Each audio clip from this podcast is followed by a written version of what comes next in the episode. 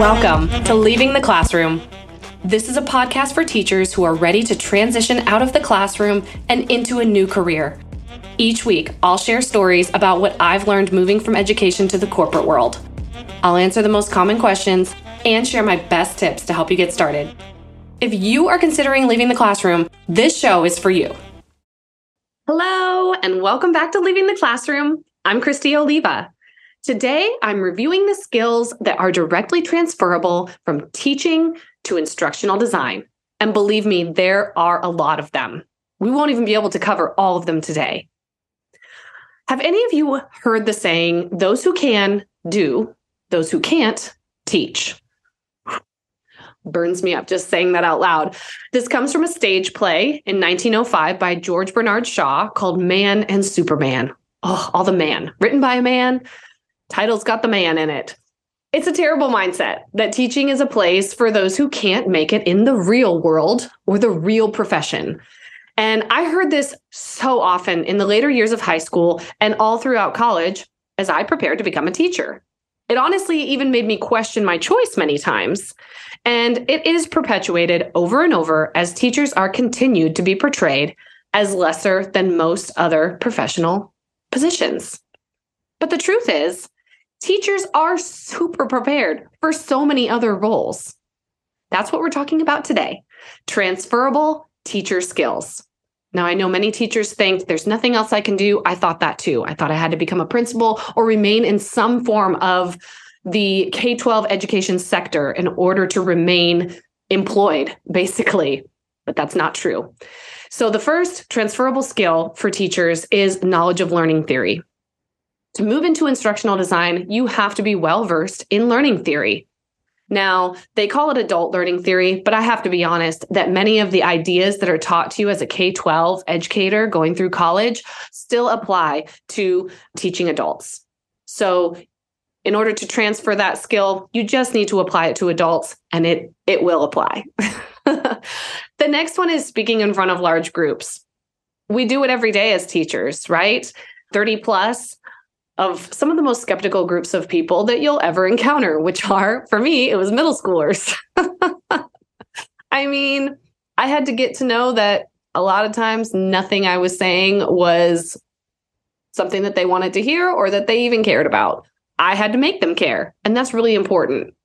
But also, every year, I don't know about you, but every year, right before that first day, that first time I met my students, I would get those crazy butterflies. And that's what most people encounter when they go to speak in front of large groups. So being able to manage that and still go up and basically perform every day in front of these students is a skill and it's transferable to instructional design. Whether you become a trainer or an instructional designer or e learning developer, you are going to have to present your ideas in front of a group of people. And you already know how to do that. You know how to manage those butterflies, get through them, and still get your point across. The next skill that's directly transferable to instructional design is time management. Now, most of the time, as an instructional designer, you will have multiple projects, sometimes, many times, that are not exactly the same type of project guess what? You are doing that as a teacher. Whether or not you're teaching multiple subjects or just multiple groups of kids that are quite different, you are having to manage that time and get the most out of your time with those learners. So, as I plan my projects and determine the deadlines and such, I'm having to manage my time all the time. Time, time, time. Okay. And the same is true in teaching. You have to be able to harness the lesson that you plan for that day into a certain period of time. And you're having to manage all the state standards within a certain amount of time. You have to make those give and takes, a lot of decisions on what's going to be the most important to teach. These are all time management techniques that you are using on a daily basis and transfer directly over to the corporate instructional design space. All right, the next one's a pretty good one. Thriving in chaos or ambiguity. Whew, I mean, that's really what teaching is, right? If you can manage yourself in chaos and not knowing what's going to happen next, You're probably a teacher. Well, this happens in corporate sometimes too. I mean, right now, the company I work for, things change constantly, day to day, minute to minute sometimes. I have to drop a project and immediately move into something that's a lot more important because it got moved up on my list. So I use a lot of the skills that I gained practicing teaching in my corporate career because I'm able to just pivot. Oh, that word pivot, but we are able to pivot and just move on to the most important task for that moment. And you do that as teachers, it transfers to corporate. It's a different kind of chaos, but it's still there. And it's a different kind of ambiguity, but it's still there. You already know how to do this. Okay, next up is creative problem solving. I mean, this one seems to speak pretty much for itself. But as a teacher, not only with difficult students, difficult parents, oh, preach, right? Uh, difficult admin, all the difficulties that you're having to deal with as a teacher, you have to come up with some problem solving solutions for that. And a lot of times you're having to think outside the box, and there is no cheat sheet that's going to help you come up with an with an idea to get through that problem. Well, in corporate, you are having to creatively problem solve all the time. And honestly, coming to corporate from teaching, I was complimented on this so often that I came to the table with an outside perspective that many of the people who had spent their entire careers in corporate never thought about. And so I really want to encourage you, teachers, that you are coming to corporate with some skills and some ideas that people who have been working in corporate for a long time they just would never think of because you're coming from a different place a different type of career all right creative problem solving next up is efficient with time and resources. Now, we've already talked about time management, but really, efficiency with that time is so important. Again, when I am managing multiple projects in my corporate career, it reminds me a lot of managing all the subjects I taught or managing all the students I taught. A lot of times in class, there were students that were in all different levels.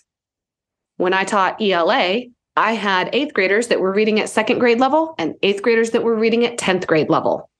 Now, in order to maximize my time and resources, I had to be very efficient. And we can go back to some of the other skills. I had to creatively problem solve and have to work with what I had.